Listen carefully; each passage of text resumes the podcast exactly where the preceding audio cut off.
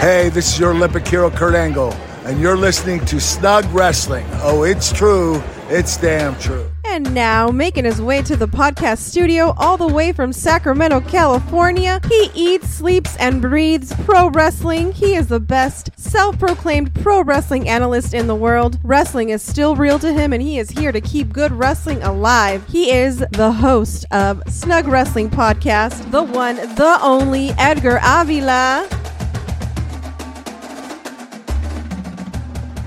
The EST is back. We got to see Bianca Belair make her return tonight on Friday Night SmackDown. We also got to see Logan Paul, John Cena, Paul Heyman. But you know who we did not get to see was the Tribal Chief Roman Reigns. Roman Reigns, the undisputed champion, was MIA on this Friday Night SmackDown. And we're going to be going over all of this and much, much more here today on this episode of Snug Wrestling Podcast, episode number 77 with me, your host. My name is Edgar, the host of Snug Wrestling Podcast. What's up, everyone? Hope everyone is doing good. Today, we're going to be talking about Friday Night SmackDown that took place in San Antonio, Texas. And this show was really fucking good. Even though we didn't really get to see all of the stars, I mean, you got to see all of the stars except one of them. And I'm pretty salty about that, if you can't tell, because I was really looking forward to seeing Roman Reigns. But we didn't get to see Roman Reigns, unfortunately. But it is all good because this show was still really enjoyable. I had a really good time watching it, and I'm going to tell you everything that you need to know about this. So, Friday Night SmackDown, October 20th, San Antonio, Texas. Let's go.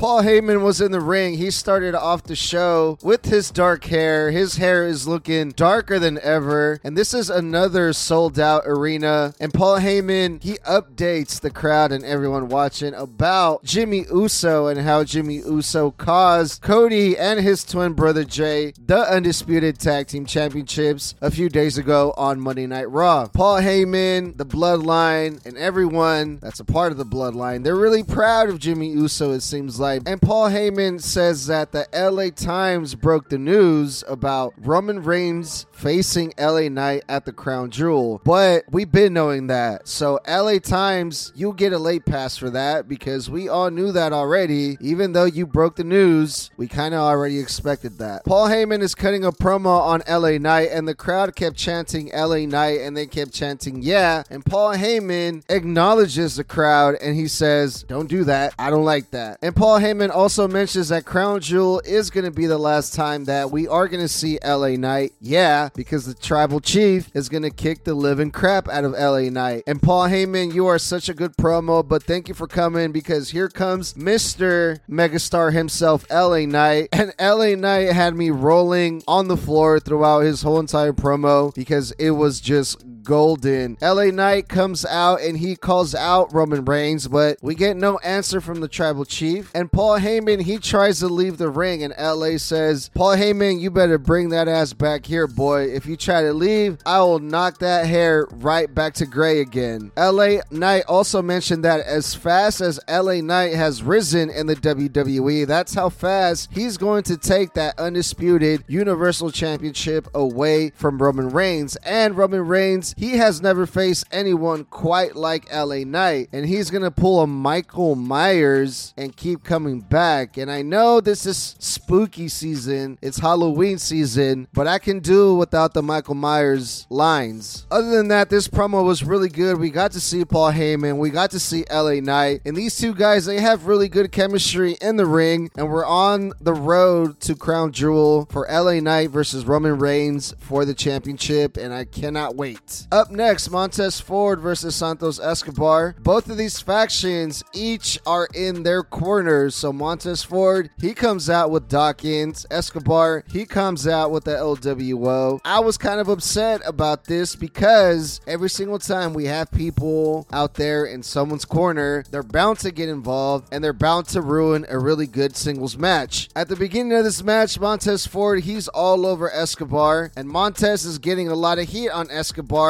Doing his heelish things, looking like a million dollars. Dawkins was also out there on ringside looking like a million dollars with his really fancy suit. And Montez Ford, he pulled a Toni Storm and pitched to commercial break. And I'm like, Montez, that's Toni Storm's gimmick. What are you doing? When we come back from commercial break, Montez Ford is still in control, and Santos Escobar is getting his ass handed to him by Montez Ford. But shortly after that, Escobar takes down Montez Ford finally, and Escobar hits Montez Ford with this famous hurricanrana from the top rope that these two they love doing. Every time these two guys are in the ring, they always go for that spot where they stand together in the top rope, face to face, like they're about to kiss each other, and they take a really, really long time so they can get their balance. And so Santos Escobar can put his legs on Montez Ford's shoulders and throw him off the top rope. And what do you know? The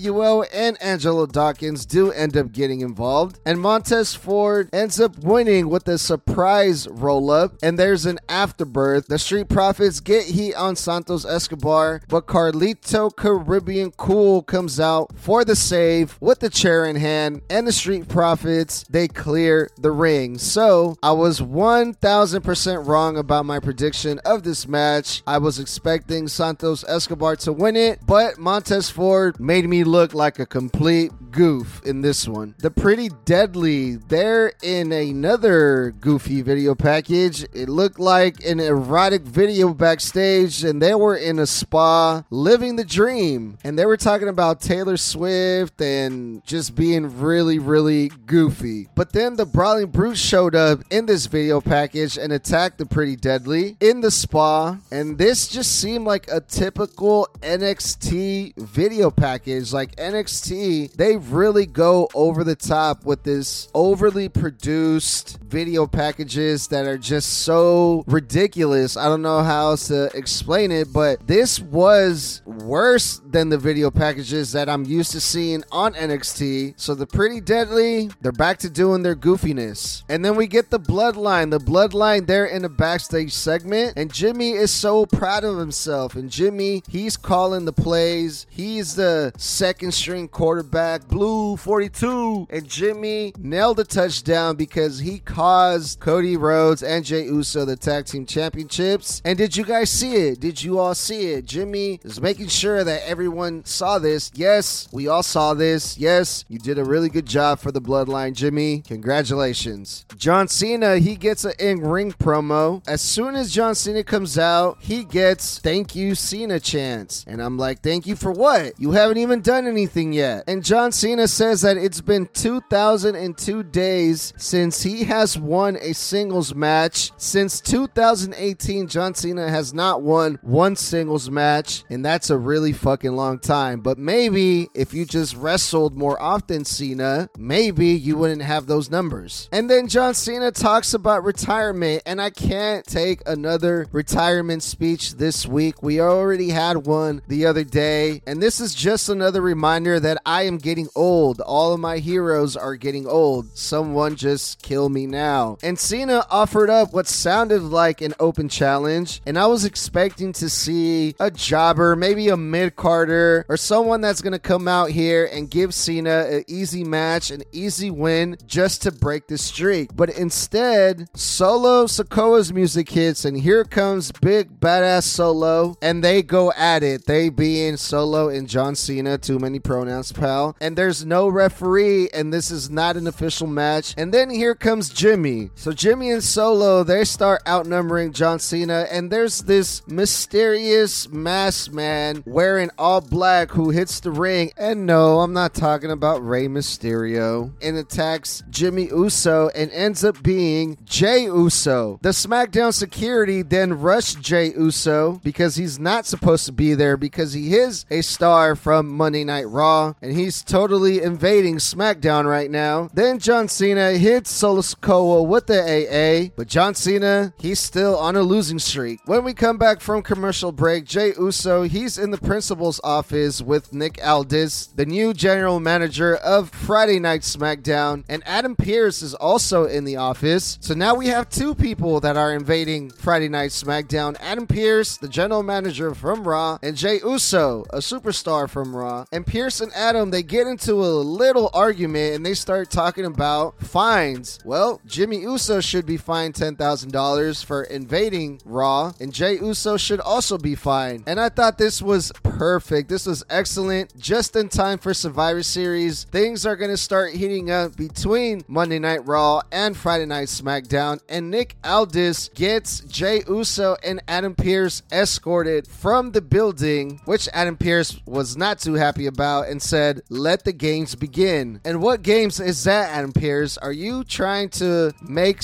a War Games reference? Because if you are, then let's fucking do it. The Maverick Logan Paul, fresh out of an undecisive win, looking greater than ever, versus a scumbag. No, not MJF, although that would be really good to see in a WWE ring. Never say never, maybe in 2024. If you can just imagine it, Logan Paul versus MJF, talk about a dream match. But no, Logan Paul, he mentions that he's already beaten Mysterio a long, long time ago. Back when Dominic Mysterio was still Rey's son, back when Roman Reigns used to wrestle, back when LA Knight didn't even have a job in the WWE. Man, Logan Paul, you are a straight dick. And I love it.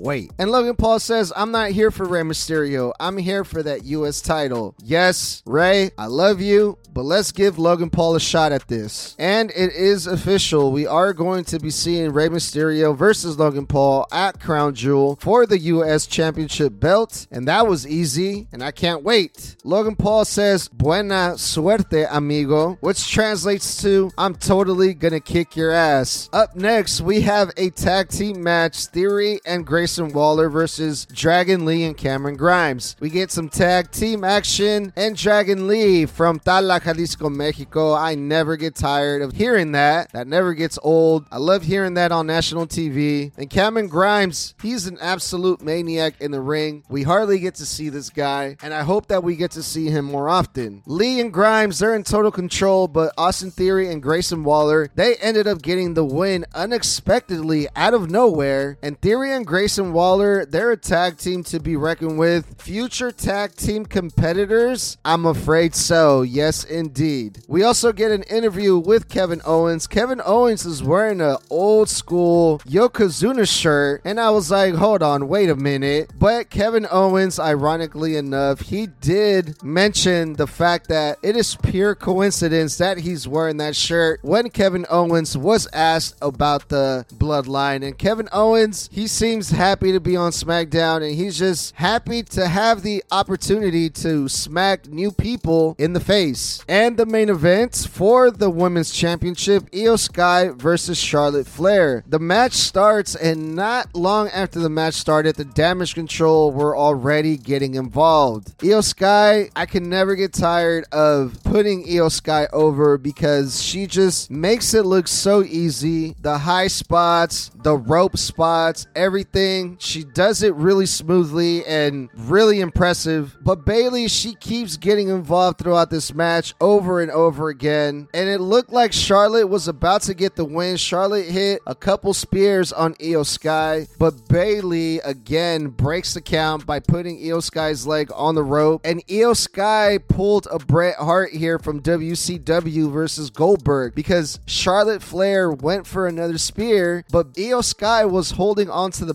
belt, so Charlotte accidentally speared the belt instead of Iyo Sky. And Iyo Sky, she's been doing her homework. Iyo Sky retained and defeated Charlotte Flair 1 2 3. It wasn't a clean win, but she still managed to pin the queen, so Iyo Sky is still the champ. Not too shabby for a Friday Night SmackDown, not too shabby for not seeing Roman Reigns, but I guess I am kind of used to not seeing Roman Reigns on Friday Night SmackDown. We got to see him last week. I was kind of looking forward forward to seeing the Tribal Chief this week, but we didn't. What the fuck? But anyways, that was Friday Night SmackDown. Let me know what you guys think. Hit me up at Snug Wrestling. Thank y'all for listening, and I will talk to you later.